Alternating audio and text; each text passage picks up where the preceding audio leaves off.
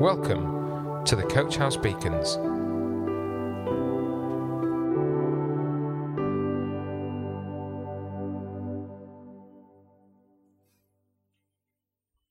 Morning, everyone. The title of the talk today is Lead Me to the Rock.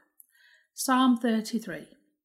The Lord merely spoke, and the heavens were created. He breathed the word, and all the stars were born. He assigned the sea its boundaries and locked the oceans in vast reservoirs.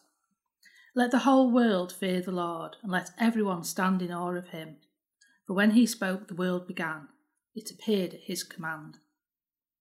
If we believe that God is the Creator, as in Psalm 33, then we believe in a greater power, far bigger than our minds can fully comprehend. A power that speaks and whose words are enough to create. A power that is solid, strong, firm, decisive. We can easily see the strength and power of Almighty God reflected in the high splendour of the mountains or the mighty crashing waves. We can stand in awe at the beauty of creation around us. But God, the Creator, is also God the Protector and Saviour of all that He has created. Almighty God stepped down into His creation in the form of Jesus, so that He could make a way to protect us and to save us.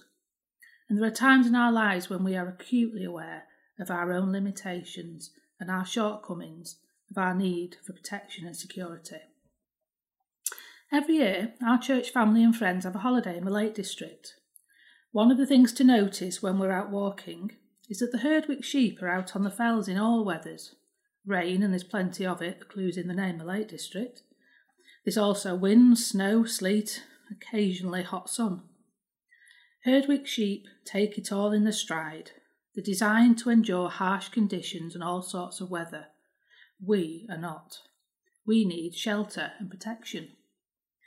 In Psalm 27, verse 5, it says, For he, God, will conceal me when trouble comes. He will hide me in his sanctuary.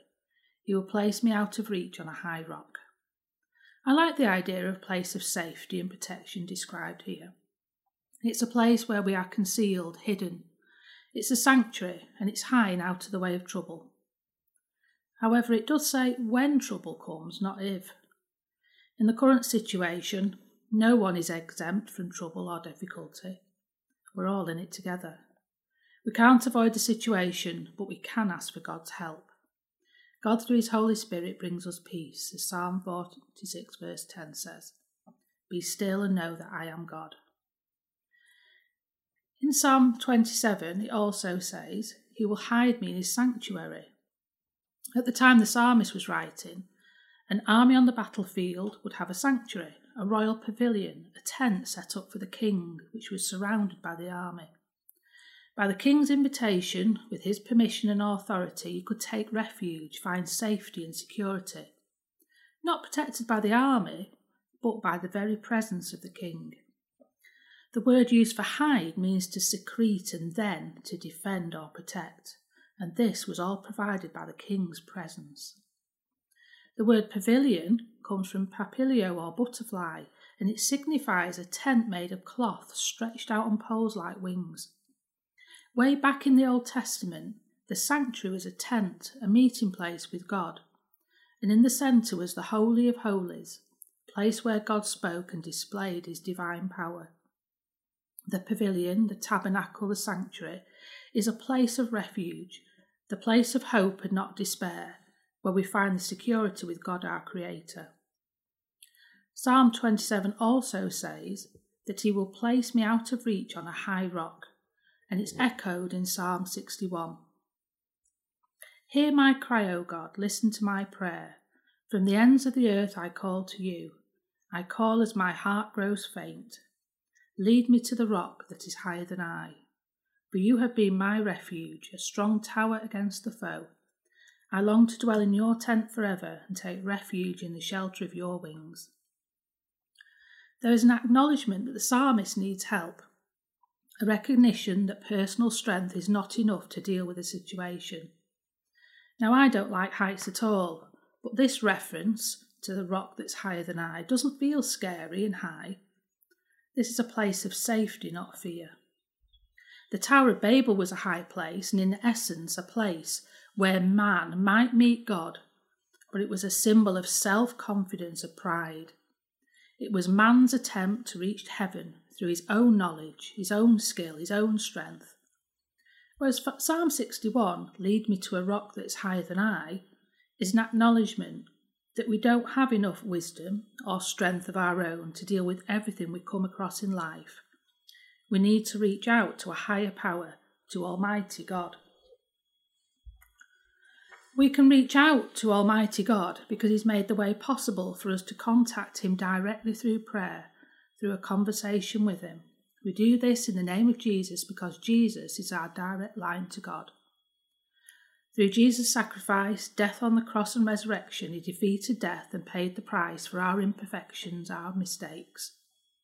Jesus ascended to heaven to sit at the right hand of God the Father, in the place of authority where He belongs speaking on our behalf. And in Hebrews 9, verse 24, it says, For Christ did not enter a sanctuary made with human hands that was only a copy of the true one. He entered heaven itself, now to appear for us in God's presence. Jesus is in position, seated at the right hand of God our rock.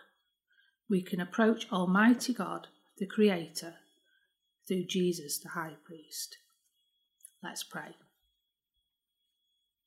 Father God, we come to you in the name of Jesus.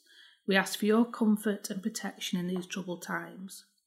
We recognise that we don't have all the answers, and at times we don't even consider you.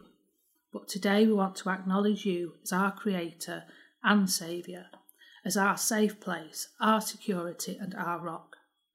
We pray that you will give us your deep peace through your Holy Spirit, and that we will put our trust in you alone.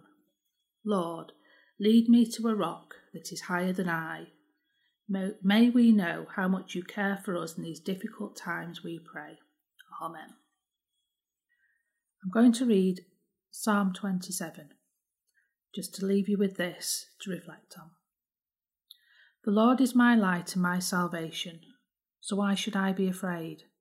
The Lord is my fortress, protecting me from danger, so why should I tremble? When evil people come to devour me, when my enemies and foes attack me, they will stumble and fall. Though a mighty army surrounds me, my heart will not be afraid. Even if I am attacked, I will remain confident.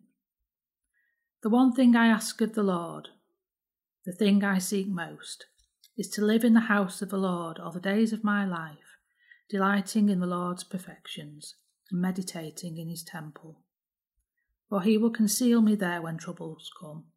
He will hide me in his sanctuary. He will place me out of reach on a high rock. Then I will hold my head high above my enemies who surround me. At his sanctuary I will offer sacrifices with shouts of joy, singing and praising the Lord with music. Hear me as I pray, O Lord. Be merciful and answer me. My heart has heard you say, Come and talk with me. And my heart responds, Lord, I am coming. Do not turn your back on me. Do not reject your servant in anger. You have always been my helper. Don't leave me now. Don't abandon me, O God of my salvation. Even if my father and mother abandon me, the Lord will hold me close. Teach me how to live, O Lord. Lead me along the right path, for my enemies are waiting for me. Do not let me fall into their hands, for they accuse me of things I've never done. With every breath they threaten me with violence. Yet I am confident I will see the Lord's goodness while I am here in the land of the living. Wait patiently for the Lord. Be brave and courageous. Yes, wait patiently for the Lord. Coach House Beacons, the Coach House Church Daily Devotional. To find out more, join us on Facebook, Instagram, or on our website at www.coachhousechurch.org.